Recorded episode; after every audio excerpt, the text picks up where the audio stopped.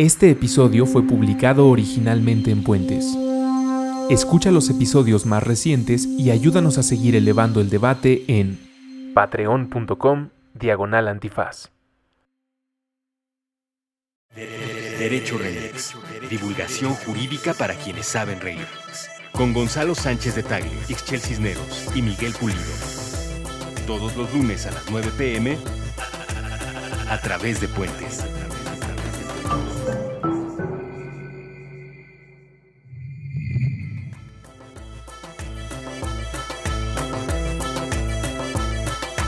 Hola, bienvenidos a Derecho Remix. En este episodio trataremos de esos temas que no nos gustan de la democracia. ¿Por qué nuestros representantes se van de chapulines de un lado para el otro? ¿Por qué algunos candidatos nos quieren poner a votar derechos ya ganados? ¿O por qué las comunidades indígenas no están suficientemente representadas? Tenemos a Patricia de Obeso aquí de invitada. Ya saben, nos pueden seguir en nuestras redes sociales. No se pierdan los episodios de Derecho Remix en puentes.mx.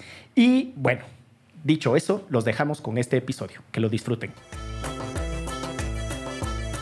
Buenos días, buenas tardes, buenas noches, bonita madrugada o cualquiera que sea ese minúsculo referente de esa inmensa dimensión llamada tiempo en el que se encuentren. Jaime, Maussan, bienvenido al estudio. Bienvenidos a este, el podcast más famoso a nivel mundial, a nivel global, a nivel interplanetario el más escuchado, Derecho Remix. Nos acompañan. O sea, ya ni siquiera lo pusiste como en la parte legal. Tú dijiste el más escuchado. De todos. Del mundo, ok. Y de otras galaxias y sobre cualquier tema. Nos acompañan, como siempre, en esta mesa de análisis sesudo de la realidad legal y jurisconsulta de México, el abogado más laureado de la colonia Condesa, Gonzalo Sánchez de Tagle. Presente. A quien pueden seguir en redes en en arroba GS. Ah, ya, A mi Twitter, sí, Es que me saca de onda porque no, apenas me acabo de conectar a Facebook hace una semana. Entonces, sí, GS Tagle. Arroba GS Tagle. Y también está aquí esa sonrisa jurisconsulta, Ixchel Cisneros. Hola, ¿cómo le va? Yo sí sé que soy Ixchel L Cisneros en Facebook y Chelagüera en Twitter. Chelagüera con la aclaración de que es W y después una U. Exacto arroba Chelagüera, a quien pueden seguir en Facebook. Y tenemos de invitada a Patricia de Obeso. Hola, queridos, gracias por la invitación. ¿Cómo estás, Pati? Muy bien, gracias. Ya es acá de la casa, la verdad. Ya, ya, ella es eh, cliente, cliente frecuente, ¿no? Y además es muy cómplice y nos va a ayudar en esta conversación que tenemos preparados para ustedes. El día de hoy hablaremos, cómo no, sí señor, sí señor, de esa cosa bonita llamada Ay, todavía no empiezan las campañas. No, no, bueno, pero vamos a hacer un encuadre en algunos temas que han estado por ahí en redes sociales, en un montón de otros espacios. Básicamente, vamos a empezar con un tema. ¿Por qué la raza está necia y necia que los vote uno para algo y después lo único que votan es la chamba para la que los elegimos? Hasta salió ahí un juego de palabras bonito. Claro, Una buena rima. Muy buena rima. Es, me salió el Memo Ríos que todos llevamos dentro.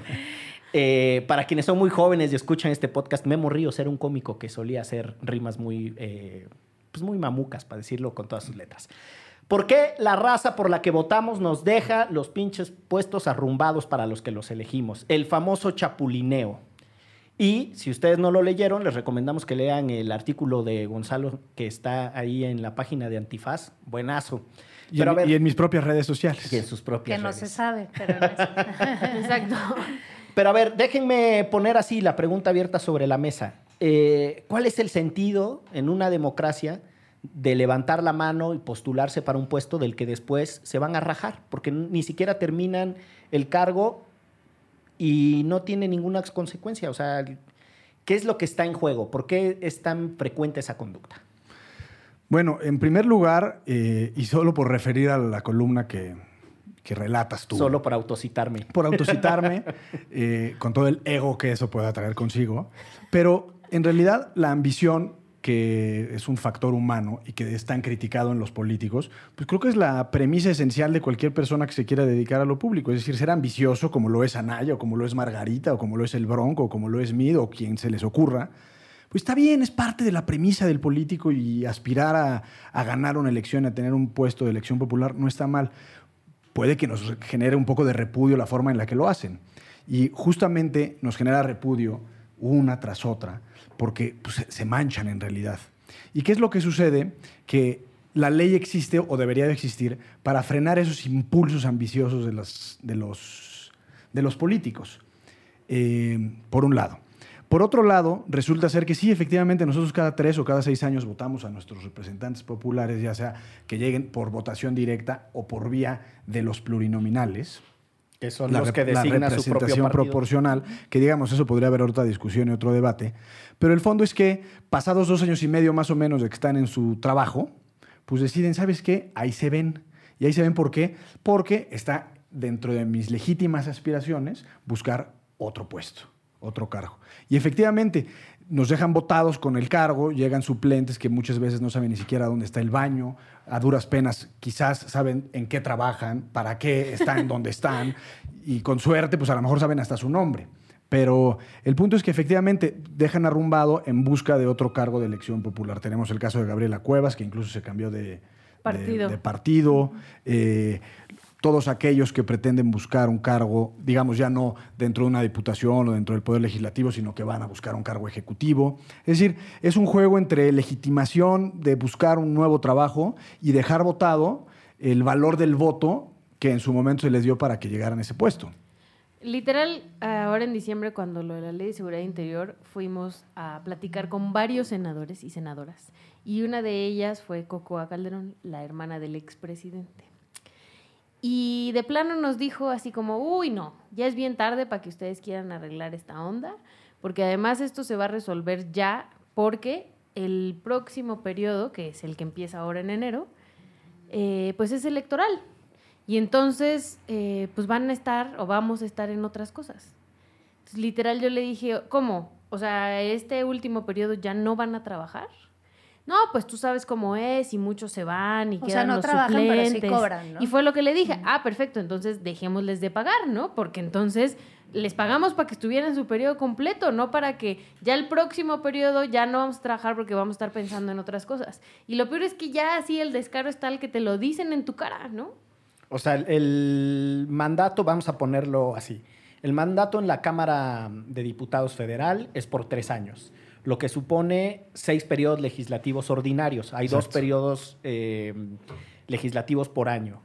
El último periodo legislativo de plano no lo hacen porque, si mal no estoy, Gonzalo, por ahí de 300 de un total de 500. De un total de 628 en realidad. porque sumaste al Senado. Al Senado, sí. Ok. La mitad, para ponerlo así en, una aritmética más fácil, eh, la mitad se va a ir a buscar otra chamba. ¿no? Vamos a suponer que estén por ahí de 250 diputados. 250 diputados que se van a lanzar a hacer otra cosa, que no van a estar el último periodo de sesiones. El primer periodo de sesiones, cuando llegan, en realidad apenas le están agarrando la onda, porque no es que tienen una experiencia previa, muchos de ellos. Es decir, de seis periodos en realidad trabajan cuatro. Y los periodos de legislativos tienen una duración promedio de tres meses, una semana. Eh, es, o sea, es decir, trabajan, hacen más cosas, pero es una, es una super simplificación, pero en términos generales trabajan seis meses, 15 días al año, más o menos, en términos de periodos ordinarios, y en lugar de hacer esos seis meses, 15 días, tres veces efectivos, efectivos solo lo hacen dos. Entonces, pues sí, está cabrón, ¿no? O sea, ya. Y les pagamos Sí, el periodo va de. Este, este, por ejemplo, es de febrero a abril, al último día de abril, del primero de febrero al último día de abril. Oigan, pues yo tengo una historia, eh, no, eh, el Congreso es importante, obviamente, pero duele más todavía en el nivel local cuando hablamos de los municipios y de los alcaldes, que los ciudadanos es a quien más cercano tenemos. Y bueno, justo esta historia es del 2012 eh, en Nuevo León, mi tierra, en la Sultana del Norte. Em, y bueno, allá justo en el 2012 resulta que Ivonne Álvarez, que era alcaldesa del municipio de Guadalupe, decidió eh, precisamente al segundo año que se quería ir por un puesto al Senado. Y, bueno, pues esto enojó a la ciudadanía, evidentemente. Y eh, esta es una historia linda, la verdad me gusta, porque eh, un estudiante en aquel entonces de la Facultad Libre de Derecho, Dinora Cantú, a quien le mando saludos. A ella sí la saludamos. ella sí la Eh, interpuso una, un amparo, ¿no? Ella, eh, un amparo como ciudadana, decir, ¿por qué mi alcaldesa, si le estamos pagando y si le elegimos para que estuviera aquí los tres años, se va a ir a buscar un puesto al Senado? Entonces, Órale, qué chido. buenísimo, un juez eh, le dio el amparo, le dijeron a Ivonne, pues para atrás, no te puedes ir, se súper encabronó, obviamente, y de ahí se hizo un colectivo que se llamó el colectivo Antichapulinazo. De hecho, les invito a ver la página que todavía está viva, se llama, eh, la página es chapulinazonl.wordpress.com. Eh, están lindos los videos. eh, y bueno, luego otro ciudadano se animó y también puso una denuncia en contra de Fernando Larrazábal, la que el famoso alcalde de Monterrey, que gobernaba cuando pasó eh, la tragedia en el Casino Royal, en aquel entonces, que luego apareció el hermano vendiendo quesos, cobrando piso, evidentemente, en el casino. Y bueno, pues ciudadanos valientes que dijeron, no me la van a hacer, yo voy a poner una denuncia y si bien, como todo en México, no la, al final no la ganaron y sí se fueron eh, a, a los puestos que querían eh, aquellos gobernantes, creo que es un buen precedente que los ciudadanos eh, den esas luchas, ¿no? Y sobre todo a nivel local, que se siente tan cercano. el Pero la, la compañera Ivonne sí llegó al Senado. Llegó Es- al Senado. Es una chapulina por excelencia por y antonomasia. Y luego ya la historia la conocemos que fue contra el Bronco en el 2015 y perdió dramáticamente. Eh, fue una campaña muy penosa. Eh, pero bueno, igual eh, creo que al final del día también algo que, que molesta del chapulinazo o de- del sistema político, como tú lo decías al principio, Gonzalo, es que de eso viven, ¿no? O sea, al final del día, Ivonne, lo que, el argumento que me parecía totalmente barato, no era yo tengo derecho a ser votada. Pues sí, güey, pero primero te eligieron para, ser otra alcaldesa, cosa, ¿no? Y te Claro. decidiste irte. Entonces, creo que ese problema de fondo de que aquí al final del día eh, los políticos viven de la política de la manera que sea, o robando, o cobrando, o no trabajando, eh, creo que eso es un problema de fondo que hay, no, no. el- Yo creo que es la visión patrimonialista que tenemos de la política, o que tienen los políticos en funciones de la política. Ahora, a mí me parece que la conducta por sí misma no necesariamente es reprochable. Es decir, si una persona está haciendo algo bien en un cargo de una diputación federal y por la manera en la que están estructuradas las elecciones, en el siguiente periodo quiere competir para ser senador, pongo el ejemplo concreto, por ejemplo, de Pedro Kumamoto. A mí me parece que lo que Kuma está haciendo de hacer eh, patente su aspiración de ahora competir en el Senado, cuando antes estaba en la legislatura Que en el local. caso tuvo que pedir licencia, Tuvo que pedir licencia, exacto. A mí me parece que es una aspiración, insisto, moderadamente legítima por sí misma. El problema es que es sistemático. Creo que lo que le molesta a la ciudadanía es que tú ya casi puedes dar por sentado que los periodos de los alcaldes no van a ser terminados. O sea, no es que alguien hizo una extraordinaria gestión, creció dentro de su partido y la ciudadanía lo quiere ver teniendo atribuciones más importantes o un puesto más relevante. Yo creo que no es eso. Porque nadie, nadie se, vamos, nadie se enojaría de tener a mejores personas en posiciones más importantes. Insisto, uno, creo que es sistemático y dos, se ha llevado unos extremos de trampa impresionante. Retomo un caso también de Nuevo León, Pati, el de Uy, uy, uy, ahí viene, no, no era el de Chuy. Uy, uy, uy, ahí viene Chuy. O creo que sí. Ajá. Eh, Chuy fue eh, alcalde de San Pedro y después fue alcalde de Monterrey. Así es. Y el otro, Chema Elizondo, eh, que se note que yo también tuve mis años de Sí, regio ¿qué tal? montano. Eh, el otro, Chema Elizondo, eh, hizo lo mismo, pero si mal no estoy, de Guadalupe a Monterrey. Eran alcaldes del- de un municipio, como es una ciudad en realidad formada por Una- un- una zona zona conurbada, exacto, una zona metropolitana. Lo que sucedía es que te amanecían un día de alcaldes de un municipio y te dejaban botada la chamba y se pasaban al otro.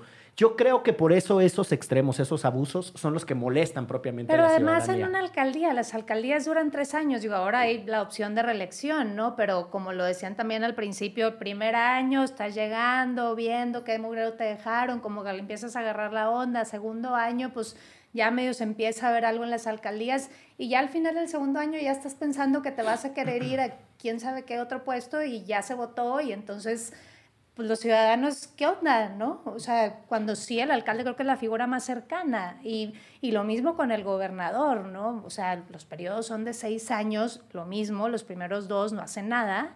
Y luego uno más, el tercero más o menos, y luego ya se están yendo, ¿no? Entonces sí creo que difiero un poco contigo, tal vez habría que eh, ver otros modelos o cómo le hacemos, pero sí creo que, que no terminar los periodos para mí, por definición, pues no está tan chido. No, no, en definitiva no está tan chido. Lo que decía es, creo que la conducta eh, por sí misma no es necesariamente... Eh, sí, no es lo peor. No es lo pues, peor. pero... la, la, práctica abusiva mezclada una conducta que ya de suyo es cuestionable, eso me parece que hace un cóctel. Sería tanto como pensar en, en, el presidente, que creo que lo queremos relativamente, Obama, eh, cuando se religió para las elecciones de Estados Unidos, pedirle que solicitara licencia, es decir, que dejara de ser presidente durante el periodo electoral. Una de las alternativas es que quien pretende buscar otro cargo no necesariamente tenga que renunciar a ese cargo. En el caso de los diputados se justificaría, porque como sabemos, de esos periodos eh, legislativos que decía Miguel, solo sesionan dos veces a la semana. Entonces, de los seis meses efectivos, seis meses, quince días de trabajo. tendrían chancita de hacer su campaña. Tendrían chancita de hacerlo usualmente lunes, miércoles, viernes y los fines de semana, porque los días de, sesión son martes y jueves. Entonces, en realidad tampoco habría un problema verdadero como para, para que puedan seguir en su cargo eh, y, y buscar alguna otra posición con la salvedad del uso de recursos públicos para buscar un cargo de elección popular. Pero yo creo que ese es el problema. O sea, eh, la idea de alguien religiéndose estando en la oficina en este país te retumba que lo va a hacer con recursos públicos. Porque también... Justo es el otro problema, pues, de esto. Y van a terminar aprovechándose de la publicidad oficial y de otras cosas, y entonces eso hace inequitativas las contiendas y complejiza todo. Pero déjenme agregarle otro mm, factor a esto. A la inversa también estamos bien mal. O sea, si no queremos quedarnos con la persona que está en el cargo, no tenemos demasiadas formas para sacarlos. Claro. O sea, yo creo que ratificación de mandatos, eh, alguna otra medida de remoción de cargo, serían interesantes también explorarlas. Sí, las leyes de participación ciudadana, ¿no? Que siempre las quieren eh, evadir y siempre quedan bien pobres, ¿no? No sirven para nada en realidad. Y hay pocos estados. Chihuahua tiene una ley que están mal llamados. lo cierto es que se les dice mecanismos de democracia directa, pero no, en realidad lo adecuado sería de democracia semidirecta o de participación ciudadana, porque no es que tú como ciudadano vas a terminar decidiendo, pero tienes la posibilidad de participar en una votación, plebiscito, referéndum, qué sé yo, ¿no? Pero bueno. Pero ya de inicio, o sea, tú votaste por este, esta alcaldesa, por ejemplo, y también tú votaste después para que fuera senadora, ¿no? O sea, cuando no son pluris, tú también eres parte de eso porque alguien votó por ellos para que llegaran. ganó en ese entonces también, lo cual fue dramático. O sea, es eso. Entonces, también nosotros, que es un poco lo que entiendo decía Miguel, la parte de la responsabilidad del ciudadano, que no está chido que lo hagan, pero además ahí vas y votas también por ellos para que se vayan al Senado. o sea, si ya lo hicieron y ya dejaron embarcado el ayuntamiento, pues que no gane en la de Senado, ¿no? Que no gane y que no, nos ponemos nosotros al tiro y agarramos la ciudadanía por los cuernos y no votamos por alguien así está duro castigar porque no siempre está tampoco la baraja muy apetecible, ¿no? Lo, que hay ahí. yo creo que con mecanismos como los que dices es una buena forma de remediarlo o democracia, suena muy bonito, pero democracia interna en la vida de los partidos. O sea, que realmente haya competencia hacia adentro de los partidos que de alguna forma puede... Que ese es otro tema. Por ejemplo, eh, en los países de Sudamérica que sí tienen estas dos opciones que nosotros no tenemos. Una es las internas de los partidos, que entonces, pues, primero se dan entre, por ejemplo, los peronistas, y ahí se agarran entre ellos hasta que queda alguien, y después las listas abiertas, es decir, te pone el partido cuáles son sus opciones y tú eliges por sobre unos, eh, unos por sobre otros. Nosotros, los plurinominales o los de representación proporcional, que son los que los partidos deciden, pues no están ni, ni a consulta con la ciudadanía, salvo que pues tú sabes que quién está en la lista y tendrías que castigar ese partido, pero ya es demasiada sofisticación. Pero ni tampoco de quienes fueron elegidos, o sea, tampoco existe, o sea, no solo los pluris, sino los que sí van a contender y sí tendríamos que ir a votar por ellos, no es como que le anden preguntando a todo mundo si sí van a poner a tal o a cual, ¿no? Se supone que hacen sus asambleas. Permíteme diferir, porque los panistas pudieron votar por Ricardo Anaya. En contra de Ricardo De Anaya, Ricardo Anaya. frente a nada más y Y su nada opción menos que... A era Ricardo, su Esa opción B era esa foto ahí Anaya. Bueno, y, y no seamos injustos con el pobre de Ricardo, eh, que además es muy buen músico. Pero, pero los de Morena tuvieron alternativa también de votar por Andrés Manuel contra Andrés Manuel y en el PRI lo mismo. Oye, pero a ver, espera. No se montaron una votación y no imprimieron boletas en las que era necesario. los de Morena. No es que yo quiera defender a Pepe Mid y a AMLO, pero, o sea, el extremo se llevó mucho más lejos en el caso del PAN. Era innecesario hacer una jornada electoral donde solo aparecía un rostro y un nombre en la Claro, boleta. claro, Perdón, darse perdón. De acuerdo, de acuerdo. O pie sea, ya sí es como-. Está. Bueno, con esto cortamos este primer segmento de Derecho Remix eh, a propósito del chapulineo y esas cosas. Volvemos eh, en unos instantes. De, de, de Derecho Remix. Cultura Pop de 60 con Evaristo Corona Volvo. Nuevo episodio de lunes a viernes a las 4 pm. Puentes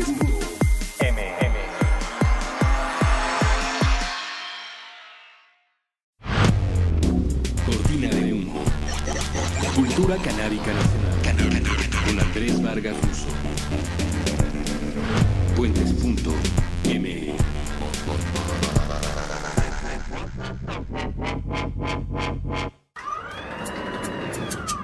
Cine Garage. Aquí cabe todo el cine. Con Eric Estrada. Estrenos. Puentes.me.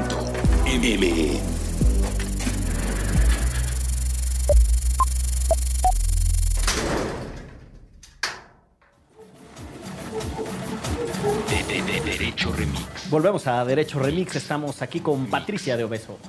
Hola. ¿Cómo estás, Patricia? Bien. Me agarraste desprevenida.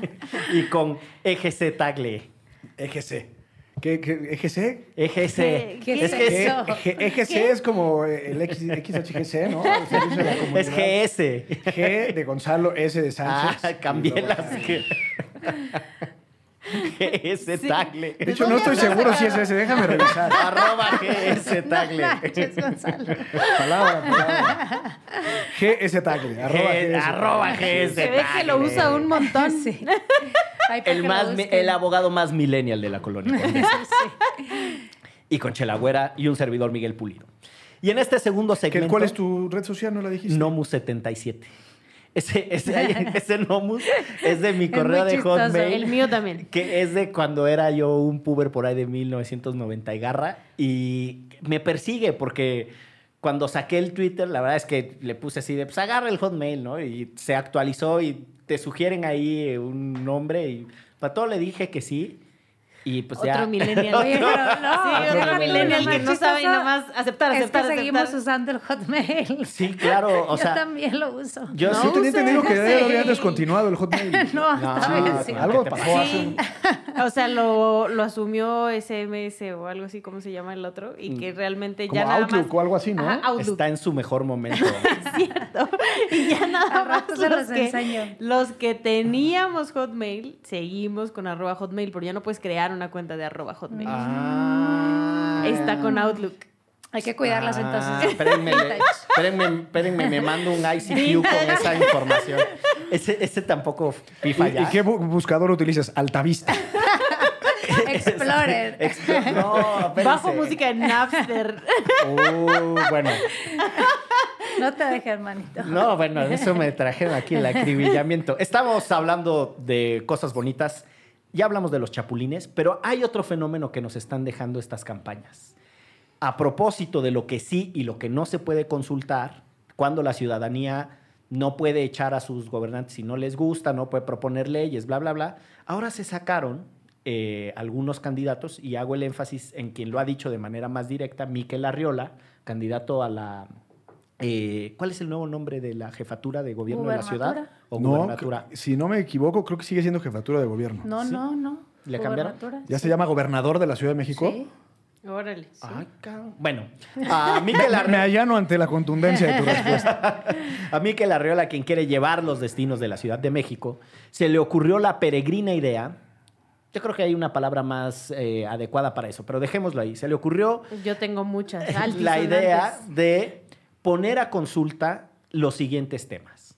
Interrupción legal del embarazo en la Ciudad de México y matrimonio de personas del mismo sexo. Y la adopción. Y la adopción eh, por parte de parejas del mismo sexo de niños. Esos tres temas él los llevaría a consulta, porque le parece que en una ciudad en donde el 54% de la población está en contra de eso, es importante que se les escuche. Y sabes qué es importante antes de entrar en materia, que descubrimos que hay, gente que sigue jugando High Alay. que es De un hecho- deporte vivo y vibrante, ¿no? Yo tengo un queridísimo amigo que ustedes no, no están para saberlo ni yo para contárselo, pero que era mi maestro de Hayalay. O sea, Miguel era de los de es de la banda de los buscadores de. Altavista junto con Miquel Arreola. Bueno, y entonces hay un, hay un frontón aquí muy cerca de donde grabamos en Puentes, eh, el Elorduy, que es un... Y ahí juegan Hayalay los que... Una, una bandita que venían ellos desde hace muchos años en el Frontón México y luego lo cerraron. Eh, y conocían no solo a Miquel Arriola, sino a otro que jugaba Hayalay ahí, que es un personaje también de la política mexicana en estos momentos, el señor Cuauhtémoc Blanco. La Ah, familia de. Cuauhtémoc Blanco jugaba Hayalay. Puro con- gobernante sí. decente. Sí. Eh, le mando un saludo a Bordo 1 y Bordo 2, la pareja de Hayalay. eh. pues es- el papá es Bordo 1 y el hijo Leonardo es eh, Bordo 2. Les mando un saludo. Pero bueno, jue- jueguen Hayalay, muchachos, hagan deporte, sean sanos. El punto no era ese. Miquel Arreola quiere poner a consulta matrimonio de personas del mismo sexo, adopción por esas parejas y el tema de la interrupción legal del embarazo. Retroceso. No, bueno, o sea, Ciro Gómez Leiva dijo en radio, esos son derechos ganados. O sea, esa propuesta es un retroceso. O sea, sí, o sea, Ciro. Imagínate, imagínate. Escucharon ustedes bien. Dilo otra vez. O sea, si ya Ciro Gómez Leiva dijo que era un retroceso, que eran derechos ganados, por Dios, ¿no les dice algo? Ahora, no somos la única sociedad que eh, agarra estas ondas de decir, eso lo tenemos que poner a consulta, ¿no? Eh, ha vivido en otros procesos en donde la raza se aloca y empieza a presionar para llevar estos temas a, a consulta o a la inversa.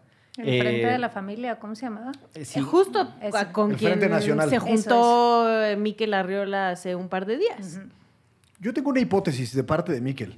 Yo no sé si él esté realmente convencido de lo que dijo, pero me late que ante las escasísimas probabilidades que tiene de ganar Claro. y ante las tres o cuatro personas que van a sus mítines, dijo, bueno, a ver, ¿qué puedo decir un poco para distanciarme de la izquierda, de- del frente, con esta... ¿Quién es la candidata? Alejandra Barrales. Alejandra Barrales y Claudia Sheinbaum. Pues un poco para generar nota, para que la gente me conozca. Y creo que por ahí va su estrategia. Supongo que debe de tener asesores en comunicación, en medios, etcétera. De tal le forma dijeron del que le no dijeron, lo "Oye, perdido". pues, rífate por acá, porque de alguno, de- si no es así, pues no, no, no vas a sonar. Yo creo que va por ahí. Pues él volvió a decir, justo con Ciro Gómez Leiva, que sí, que, que, o sea, que no se había equivocado, que no había sido un resbalón, que él pensaba que eran cosas que se tenían que poner a consulta, porque había gente en la Ciudad de México que no opinaba eh, Es que coincidiendo, eran derechos. coincidiendo con el reportero que citas, eh, es algo que no se puede poner a consulta. O sea, desde el punto de vista constitucional, Es que- los derechos humanos no pueden ser sometidos a consulta Es pública. eso, o sea, ahora que son- imagínate. o sea, son dos broncas, ¿no? Una es el tema de, de qué cosas se pueden poner o no a consulta y luego el tema de fondo que son esos temas en particular, ¿no? O sea, Claro. que yo sí creo que todavía debe haber ahí personajes caminando por la calle en el mundo que están en contra de estas cosas, ¿no? Digo, lo hemos visto últimamente y, y eso es un tema, ¿no? Ese güey se está agarrando de eso, como dices tú, para pues por lo menos tener un 2% de votos, ¿no? Pero O 200 votos, pero 200 votos. Yo creo, déjenme poner una cosa estrictamente política sobre la mesa. Y ahorita vamos al planteamiento jurídico que creo que es interesante. Eh, para mí es evidente que es una apuesta del PRI por agarrar el voto huérfano de la derecha del PAN. De Porque la derecha panista en la ciudad No se siente cómoda Barrales, con claro, Barrales, ni claro. se siente cómodo con los 18 años de avances legislativos del, del PRD en sus distintas expresiones. Eh, y este va y repesca a esa raza que pues, no tiene por quién votar.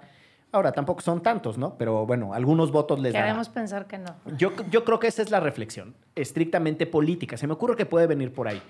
Más allá de esa especulación, creo que es súper interesante el planteamiento de decir, los derechos humanos no se pueden poner a consulta, no se pueden poner a votación. Yo tengo, yo tengo alguna complicación con ese planteamiento, porque al final eh, la única manera en la que se construyen los derechos humanos es por la vía legislativa, formalizándolos en ley. Y si ustedes quieren de manera indirecta, pero lo cierto es que se votan. O sea, uno vota a los representantes y después los representantes en su momento legislativo votan si están a favor o en contra de la expansión de derechos. Es decir, cuidado, porque los derechos sí se votan. Así es como se consiguen. O sea, en un proceso de, de avance legislativo. Yo creo que el planteamiento es otro, es que tú tengas derechos, los de Patricia o los de Gonzalo o los de Ixchel y sus otros nombres que no recuerdo en este momento. Lidia Eh, Ángela. Lilia Ángela. Ay, ay, ay, ay, ay, a ver, ¿cómo? Lidia, Lidia. Michelle, Lidia Ángela. Ajá. Cisnero soltero. Ok. Ok, ¿Te podemos llamar por algún otro nombre? La verdad, si me dices Lidia, lo más probable es que no, No haga el voltea. caso porque nadie me llama así. Ángela todavía más o menos. Las muchachas y muchachos del Starbucks me llaman así porque el otro es muy complicado. Ok. Ok, bueno, está bien elegir ese. Eh, pero ya se me fue la, eh, la pista. Pero bueno, los derechos de, de nosotros, ese es- yo creo que ese es el planteamiento que se tiene que hacer. No están sujetos a la aprobación, el contentillo o el reconocimiento de alguien más. Y yo creo que esa es la parte medular que hay que poner sobre la mesa. No es un asunto que le cause agravio a nadie. Por lo tanto, es irrelevante. No es que estén entrando en conflicto dos derechos. No es como que tú digas, uy, es que son los derechos de los pueblos indígenas en su acceso preferente a la tierra versus el derecho de las mineras. Y entonces sí, tenemos que ir a una consulta popular. Ahí los derechos, por ejemplo, se consultan. Bueno, ese no es este caso. A mí me parece extraordinariamente peligroso, peligroso que alguien diga, vamos a poner a consideración de las mayorías si alguien tiene o no que tener derechos. Eh, o sea, esa travesura, porque ese, ese vamos a poner a consideración es como pues, que te digan qué se les ocurre. No, yo estoy de acuerdo contigo. Lo que pasa es que, o sea, incluso estos derechos no están garantizados en todos los estados, ¿no? Además. O sea, creo que sí, o sea, el, el argumento es tajante, así es, no se puede poner a consulta. Lo que digo es que hay matices ahí de gente que sí piensa así, que sí piensa que se deben poner y que se pueden poner porque en otros estados tampoco no está legislado, ¿no? Pero la Suprema Corte, por lo menos con lo del matrimonio igualitario, ya dijo que sí. Nada más que no lo hagan en los estados y que tienen que empujar Bueno, para como- sacar un amparo y la, la, la. Pero al final los tienen que casar Claro. Porque la Suprema Corte dijo que sí. Entonces, más sí, bien. pero es una pelea constante, ¿verdad? Lo que estoy diciendo Claro. es que no están verdaderamente garantizados para todos esos derechos. Yo, respecto a lo que decías, Miguel, coincido contigo en cuanto a que los derechos en su origen se, se votan, se eligen, se deciden, o cualquier verbo que, que nos guste. Pero creo que en este caso es una cuestión de tiempos. Ya que está garantizado un derecho, cuando menos desde el punto de vista legal en la Ciudad de México, ese derecho ya garantizado, ya reconocido, es el que no se puede someter a consulta. Y, y creo que difiero, no porque esté de acuerdo con ellos, es más, estoy completamente en desacuerdo con el Frente de- Nacional por la Familia et al, es decir, y todos sus y acompañantes. compañía. Eh, pero creo que ellos, desde, desde su punto de vista, y desde su cosmovisión y, y- y forma en la que ven la vida, creo que estos derechos, reconocidos y garantizados para bien de la sociedad, sí lo ven como un agravio a otro tipo de valores que ellos consideran eh, pues, prioritarios. Pero, a ver, no hay una tensión propiamente de derechos en el sentido de que no tienen una restricción en sus conductas, no les supone un obstáculo, no pueden no tienen obstáculos de desplazamiento, no tienen obstáculos en la acumulación de capital, es decir, todos los derechos de propiedad, no tienen obstáculo para expresar sus preferencias, nada asociado a libertad de expresión, no tienen obstáculos ni tienen implicaciones para su integridad física y personal, es decir, no, Legalmente. perdón, no les afecta. Sí. Déjame, creo que ya conté en alguno de los programas de Derecho Remix una anécdota, pero la, la recuerdo ahora. Cuando se aprobó eh, una reforma al artículo primero de la Constitución en el contexto de la gran reforma de derechos humanos del 2011, en el último párrafo se dispuso que preferencias, antes solo decía preferencias y a partir del 2011 dice preferencias sexuales. Eh, yo trabajaba con un senador de cuyo nombre no me quiero acordar, pero Ni me- me tocaba contestar el teléfono a señoras del Bajío mexicano que seguramente siguen usando cofia, a mentar la madre diciendo que pues era un atropello y que cómo es posible que preferencias sexuales, entonces que si una persona prefiere fornicar con un cordero, pues eso ya estaba protegido por la Constitución. Y así, sí, eh, y digamos que, que más allá de la, del, del odio que puedan expresar estas personas por complejos o por razones distintas, eh, creo que de algún punto es peligroso el, el planteamiento de, de Miquel Arreola, porque justamente lo que hace es eh, ponerle mecha a ese polvorín. Sí. A que la gente diga, oye, es que si yo sí tengo derecho a decidir sobre si tú puedes o no contraer matrimonio con una persona del mismo sexo o puedes o no adoptar. Y ahí creo que, o sea, lo que quiero decir es que planteamientos como el de Miquel dicen, ya ven cómo sí teníamos razón, esto sí debe ser votado por nosotros. No, o sea, el, el planteamiento es terrible. Yo encuentro en el argumento que tú dices, expansión de derechos, derechos ganados, las oportunidades para las personas de hacer más cosas, eso no puede ser consultado con las mayorías para ver qué opinan las mayorías de las libertades de los individuos. Eso, eso es lo que es una es que barbaridad. yo, o sea, yo entiendo tu, tu, o sea, tu conflicto con el problema, ¿no? Y, y lo comparto. El- el- lo, que, lo que está diciendo Gonzalo, y estoy de acuerdo, es que el problema es de fondo. Si tú les vas y les dices a ellos que los derechos garantizados no se pueden poner a consulta, les vale madres. O sea, ellos al final del día están preocupados por otros temas eh, de los valores y la familia. Sí, salen con el derecho del nonato. Sí. No, ahora, lo que es cierto, y que- quedándonos a todos el acuerdo de que es un disparate legislativo, es un disparate jurídico, de muchas De aristas lo podríamos afirmar, eh, sí pone otra vez sobre la mesa la tensa relación entre derecho y política y entre las escalas de valores y la moral, el derecho y la política. Salgámonos un momento de, de nuestra realidad y echémosle una miradita a lo que está pasando en Costa Rica. El gobierno de Costa Rica le hace una consulta a la Corte Interamericana de Derechos Humanos, una cosa que se llama opinión consultiva, que es un procedimiento no contencioso, es decir, no hay pleito, Justo te iba a decir. esa, ¿Qué? Ya sabía que venía para la policía del lenguaje. Eh, no hay pleito y uno va y le dice, oye, échame la mano, ¿cómo tendría yo que interpretar este caso, esta ley, este problema? México en algún momento hizo una opinión consultiva a propósito de derechos de migrantes, bla, bla, bla. Eso es irrelevante. Costa Rica, que tiene una manía de presentar opiniones consultivas, Pues están de vecinos. Así se estrenó la Corte Interamericana. Es una nota de, de historia, por ejemplo. La Corte Interamericana ya existía, existía en Costa Rica y no tenía Chamba. No tenía chamba, no tenían casos. Y pues va a Costa Rica y le presenta una opinión consultiva y le dice, oye, dime qué onda con esto. Y así se inventa todo este procedimiento. Bueno, le presenta una opinión consultiva y la Corte Interamericana de Derechos Humanos le dice que la obligatoriedad del matrimonio de, perso- de personas del mismo sexo aplica para todos los ámbitos de gobierno. O sea, tiene que ser una posibilidad real en Costa Rica. Y se arma, pero aquella, en pleno contexto electoral. Y un candidato de un partido ultraconservador asociado a los evangélicos pasa de un miserable 5% a un veintitantos por ciento de preferencia electoral. Por ese tema. Y ese candidato pasa a la... Sí, de la nada. Y pasó a la segunda vuelta, que si mal no estoy, terminará siendo por ahí de abril. Chale. Ojo, no es el único caso. En Chile, en donde tengo el privilegio de pasar bastante parte de mi tiempo, Privilegio de mandar. eh, es lo mismo con el tema de... eh, Se juega de mucho las causales, allá. también, sí, sí, sí.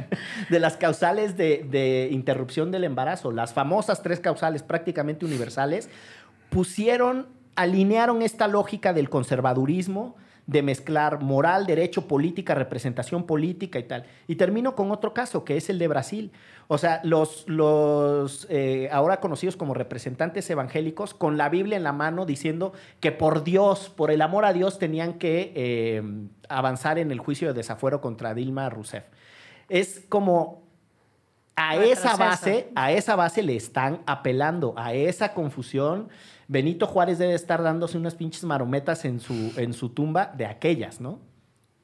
Y quien más lo cita en alianza con el pez, por cierto. Exacto. Que además, yo sé que a Gonzalo, cuando hemos tenido estas conversaciones, siempre le salta que Miquel Arriola no es el único que le da por decir que va a consultar derechos. Ah, bueno, nuestro amigo, no sé si le quieran mandar a saludar o no, pero Andrés Manuel López Obrador. Salía los saludos. también eh, pretende someter a consulta estos temas, aun cuando se hace llamar juarista. Sí, y literal es para no quedar mal, ¿no? O sea, justo es un poco como lo que decías de Miquel. O sea, Miquel lo hace porque ya se dio cuenta que está perdiendo y entonces dice, bueno, pues me voy a traer esta banda, aunque a lo mejor ni siquiera sea la manera en la que pienso y Andrés Manuel lo hace porque esa diferencia de puntos al decir le si sí dar. está de acuerdo o, o a lo mejor no él, pero sí mucha gente que está con él estuvo en toda la lucha eh, por estos derechos en la Ciudad de México, no lo dice abiertamente porque le puede quitar votos, ¿no? Sí, o sea, para fines prácticos las elecciones remueven todas las aguas y nos dejan este, un desastre, ¿no? Ahora, la idea de qué cosas se pueden y no se pueden consultar, déjenme plantearlo desde esta otra arista. ¿Cuáles son los límites de la democracia? O sea, si la democracia es la oportunidad de decidir nuestros rumbos, ¿qué límites tiene y de dónde surgen? Porque en Uruguay, por ejemplo, en el contexto de la transición de la dictadura, tuvieron la fina ocurrencia de decir que iban a someter a votación si había unas amnistías masivas. Y la Corte Interamericana de Derechos Que se Humanos aprobó en Se Uruguay. aprobó en Y les Uruguay. dijo, "Oigan, Les dijo, muchachos, la eso no se puede". La impunidad no se vota. O sea, la democracia tiene un límite y ese límite es que no pueden eh, simple y sencillamente decir que ciertos crímenes atroces pueden ser impunes por negociación política. Ferraioli, el gran jurisconsulto italiano, le, le refiere la esfera de lo De indecidible. lo indecidible, exacto. Es aquello que no se puede decidir. Pero es que es un poco eh, como si pusiéramos a consulta, no se va a oír bien feo, pero había mucha gente que estaba a favor de Hitler y de los nazis y de, y de toda Mm. esa masacre y que pusieran a consulta de eh, los porque los podemos matar, ¿verdad? Sí. O sea, O sea, pero yo creo que en cierta medida sigue pasando, ¿no? Lo que vimos en el Reino Unido y en Colombia con la paz, que si sí o no, o sea, este riesgo de que los gobernantes pongan a votación cosas únicamente por verse buena onda o yo no sé cuál sea su reflexión, verdaderamente hace mucho daño, ¿no? No lo sé. A ver, déjame, me atoro un momento con el caso de Colombia porque me parece fascinante. Es, tú tienes el conflicto más largo de la historia ¿no? de, de la humanidad, por lo menos reciente. Y frente a eso encuentras una solución que es la firma de unos convenios de paz que también están muy cuestionados y tienen mu- muchísima problemática por sí misma. Pero hay que darle una dosis de legitimidad democrática a esa solución. Y la única manera de darle una dosis de legitimidad democrática que pensaron hasta ese instante fue la votación directa, la democracia semidirecta o la participación o como le quieran decir, el tecnicismo que quieran usar. Ahora, eso se les revirtió porque la gente votó En no, contra. o sea, votó en contra. Le encontraron otra solución que también le dio legitimidad democrática, que fue la lógica de volver a la suerte de cabildos. O sea, hay un fundamento jurídico de cómo se votaban y qué autoridades en distintos niveles municipales, el equivalente a las provincias estatales aquí, eh, podían votar y la suma de esas votaciones, por la vía de representantes populares, revertir de legitimidad democrática una decisión. Yo sí encuentro una tensión en ciertos momentos. Tengo sospechas de cuándo es bueno poner ciertos procesos a votación y cuándo no. La tensión entre política y derecho no es una cosa eh, Bueno. cualquiera. En el, en el libro ese que menciona Gonzalo de Ferraioli, que si mal no estoy es La ley del más débil, en donde dice justo, les, bueno, creo que el, el planteamiento lo hace en muchas partes, pero la esfera de lo indecidible justo pone un planteamiento y ahí dice, aunque para el beneficio de una comunidad política todos se pudieran poner de acuerdo de torturar a alguien, eso no se puede hacer. Claro. Eh, Aquí linchan a la gente en los pueblos. no está bien. Aunque todos estén de acuerdo en lincharlo, no está chido. Yo estoy totalmente de acuerdo contigo. Con esta, no anden linchando gente. sí, ya bastante feo es luego recibir este acoso en Twitter, imagínense un linchamiento. Vamos a hacer eh, una pausa y regresamos a nuestro tercer bloque. De, de, de Derecho Remix.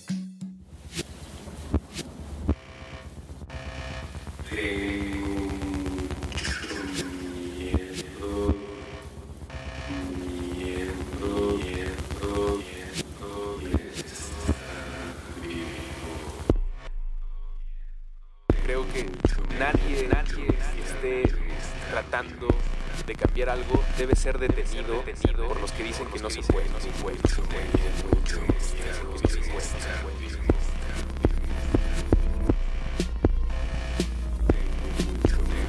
que la pasión se ha muerto, se ha muerto. ¿Por qué? Por una cuestión cultural. O sea, la gente ya no quiere esas guerras, esa-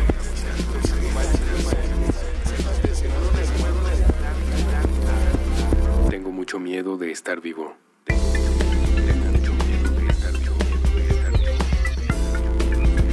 Nadie, debe ser debe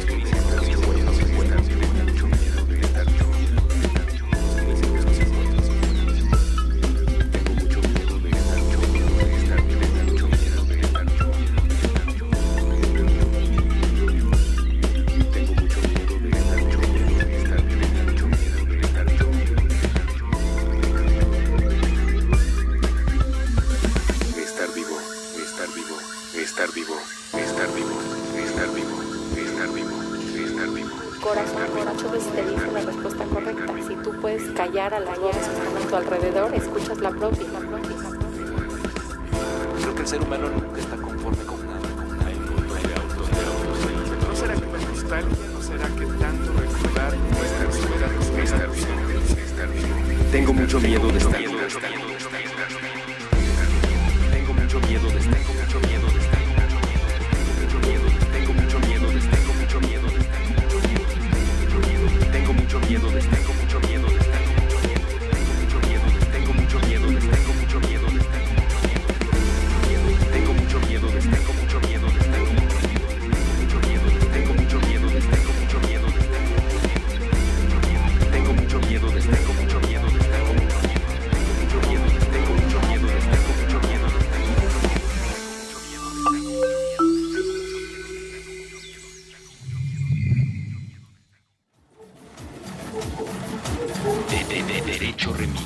Volvemos a Derecho Remix, estamos en esta bonita conversación que pasó del chapulineo, qué alcance tiene la participación ciudadana para impedirlo, para promoverlo.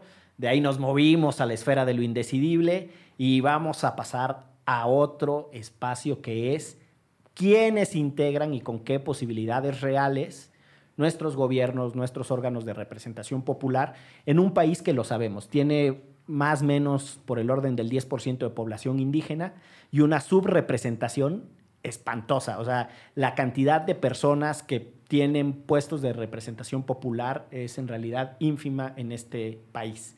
Y ahí eh, nuestro querido especialista en derecho electoral, Gonzalo, escribió también O sea, nada más una cosa. A lo que te refieres es que las comunidades indígenas no tienen representantes.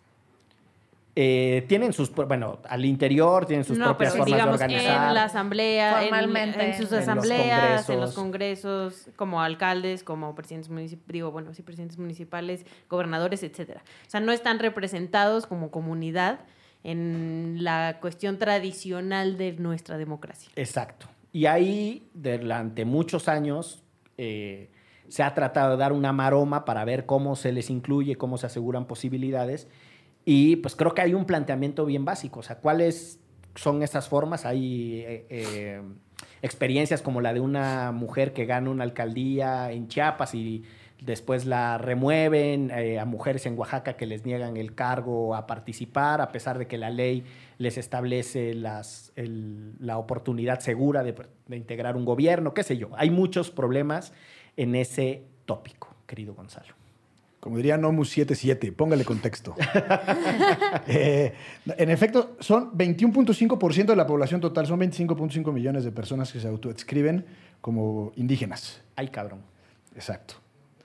Y bueno, ahí Que la no dejamos. están representados. Y. Dos de cada O sea, diez, 20, dos de cada diez. Ahora, el- el- hay un problema con la autoadscripción, pero ahorita me refiero a eso.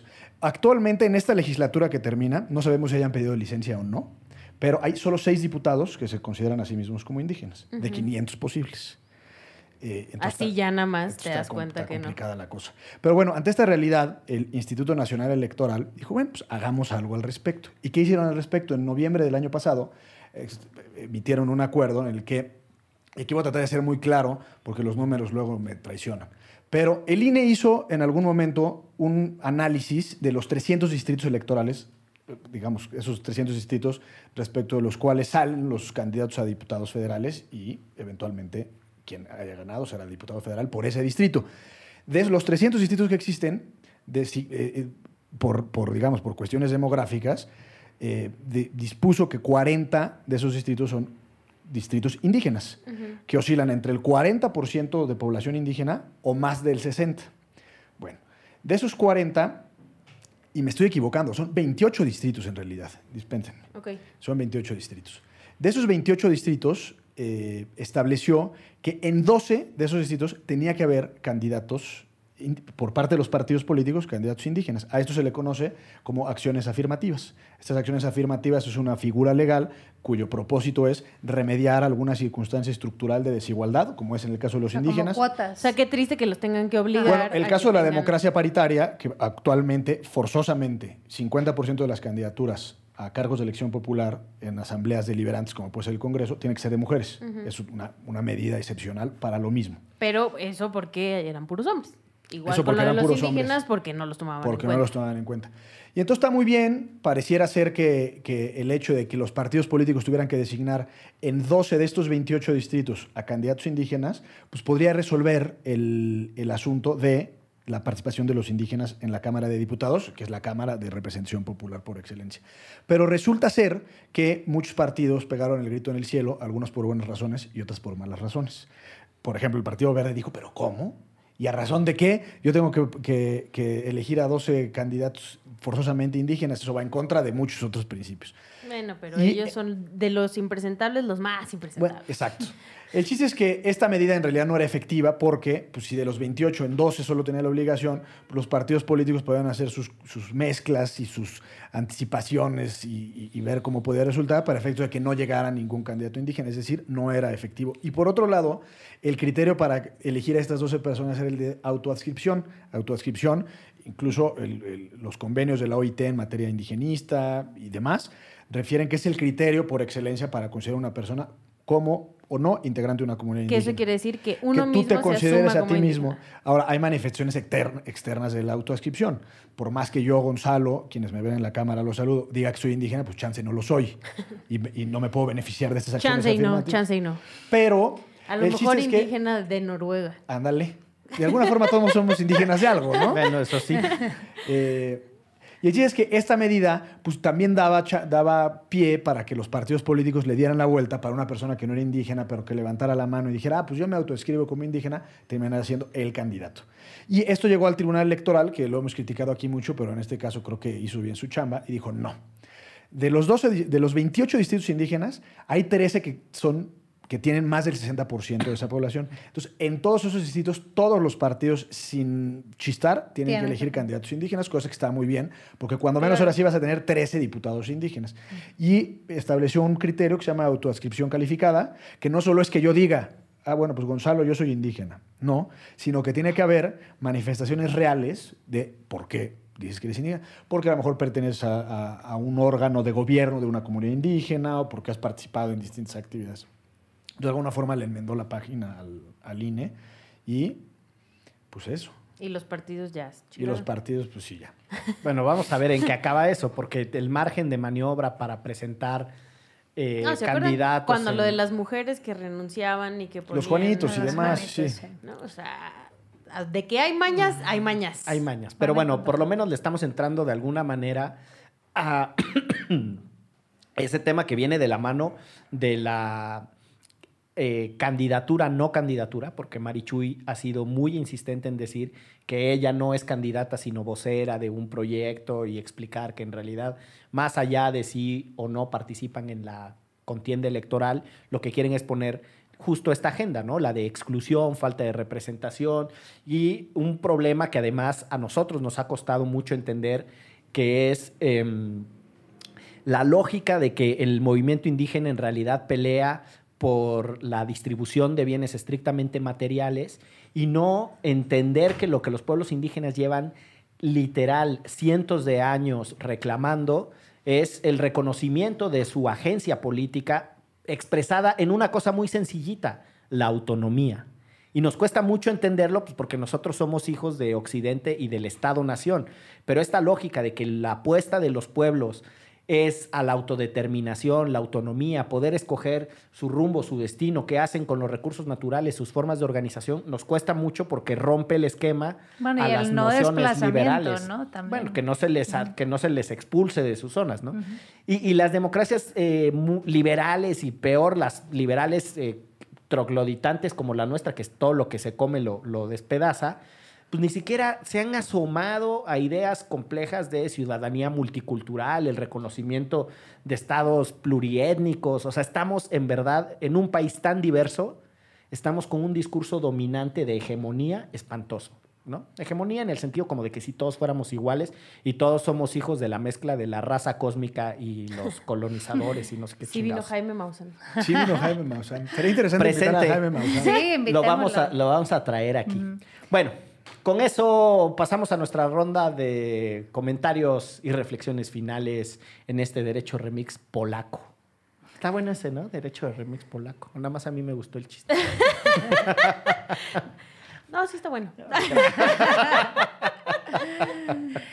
Eh, derecho remix multitemático. Eh, no, yo también digo cerrar con, con ese tema de Marichuy que me parece la verdad que era eh, y sigue siendo de alguna manera como lo más lindo, lo rescatable para mí de estas elecciones, ¿no? Tener eh, una mujer como ella eh, que les pusieron una friega con el tema de las firmas, ¿no? Este tema de que tenga que ser con un celular, de que cuesta entre 3 mil Ahí, pesos. desde ahí empieza la todo empezó mal, discriminación, ¿no? Ahí empezó sí. la discriminación, pero creo que el hecho de, eh, de rifársela, de, de, entrarle esa apuesta, y no solamente el tema de ponerla a ella, sino lo que refleja ese movimiento. Para mí, eh, que ellos tengan años poniéndose de acuerdo, hacer asambleas eh, que duran horas, que se escuchan, que van y caminan por todo el país. Creo que esas son las cosas que hoy en día representan la esperanza, ¿no? Para mí no hay, no hay de otra y, y yo me quedo con eso, ¿no? Hoy, justo leía o veía en un video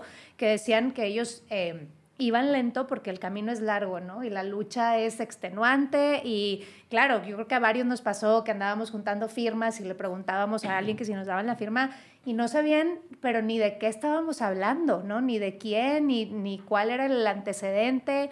Eh, y bueno, creo que eh, para mí eso es como lo más, va a ser lo más lindo o lo único lindo probablemente de, de estas campañas. Pues creo que coincido en todo lo que dijiste, así que con eso, pero adhiero. adi- me adhiero. Pero, pues sí, en efecto, creo compañero que, asambleísta. creo que tenemos, tenemos un problema en México y, y- Ay, y- qué, qué alivio escuchar que solo tenemos un problema. en el caso, Y no mil. En el caso del indigenismo son miles y miles de problemas y creo que tantos como indígenas puede haber en el país, pero creo que hay un problema real del modelo político que se ha elegido históricamente para resolver esos problemas, siempre es desde afuera, siempre sin tomarlos en cuenta, sin considerarlos, muchas veces es verlos como objetos de museo eh, y preservar sus tradiciones, pero porque son lindas y porque son bonitas y que siguen usando la enagua de colores. El etcétera folclorismo. el folclore, cuando en realidad quienes deben de decidir, como sucede en cualquier parte del mundo, eh, su propio destino y sus propio, su propio camino de vida son ellos. Y creo que la participación de Marichuy, que lamentablemente o al parecer no va a conseguir el número total de firmas para estar en la boleta, es decir, no, no, no vamos a tener a Marichuy en las campañas electorales, eh, pues es lamentable porque justamente la función de Marichuy en este caso era visibilizar y poner sobre la mesa el factor y la cuestión indígena en México. Entonces, mal, y coincido con esa frase zapatista, que vamos lento porque el camino es largo. Querida Excel.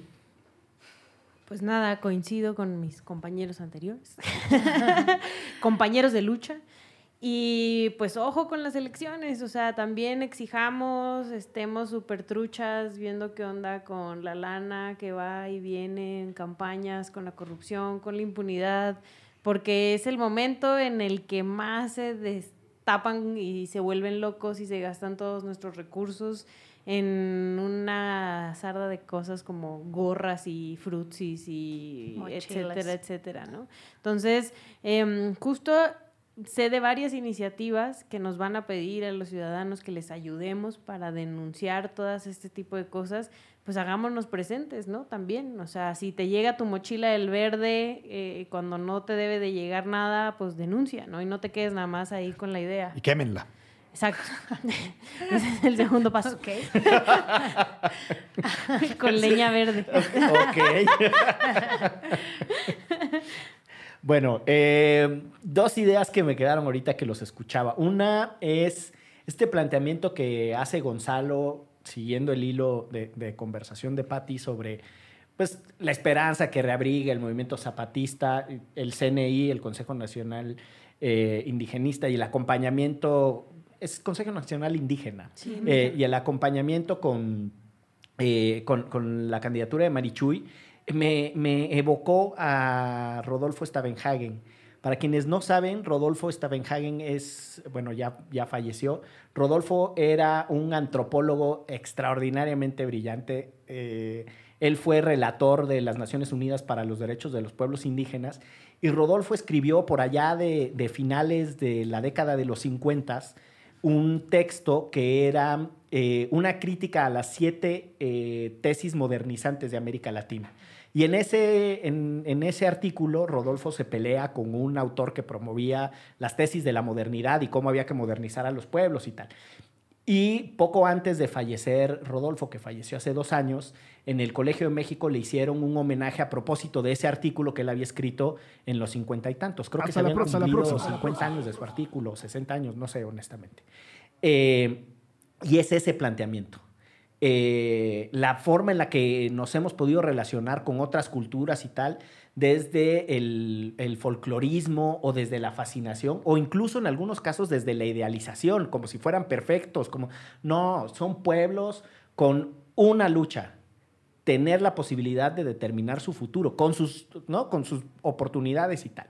Y yo creo que, yo creo que es súper importante entender que México ha tenido un papel de contribución eh, no necesariamente voluntario al- a ese desarrollo de una nueva forma del entendimiento de los pueblos indígenas. O sea, México fue pionero en, bajo el, en, el, en el sexenio de Carlos Salinas en la discusión del, del convenio 169 de la OIT, que tiene todo este tema de la relación con las autonomías, el derecho a la consulta, bla, bla, bla. Y fue porque Salinas se quería vender como un presidente moderno y México fue uno de los países pioneros en la ratificación de ese convenio. Y miren, como en tantas otras cosas, 30 años después somos de los que más lo maltratan y de los que menos lo siguen al pie de la letra. Y la segunda idea, escuchándolos, tiene que ver justo eh, esto, esto que decía Ixchel pues la democracia nos pone las cosas ahí, pero hay que apropiárselas con todas sus complejidades, denunciar lo que está mal. Y yo sí creo que tenemos un, un deber republicanos de entusiasmarnos con lo que está bien. Eh, esa es también parte de mi, de mi reflexión, muchachos. Muy bonita, muy bonita. muy. Pues esto fue Derecho Remix. Muchas gracias por escucharnos. Chao. Gracias. De- de- Derecho Remix. Divulgación jurídica para quienes saben reír. Con Gonzalo Sánchez de Tagle, Ixchel Cisneros y Miguel Pulido. Todos los lunes a las 9 pm a través de Puentes.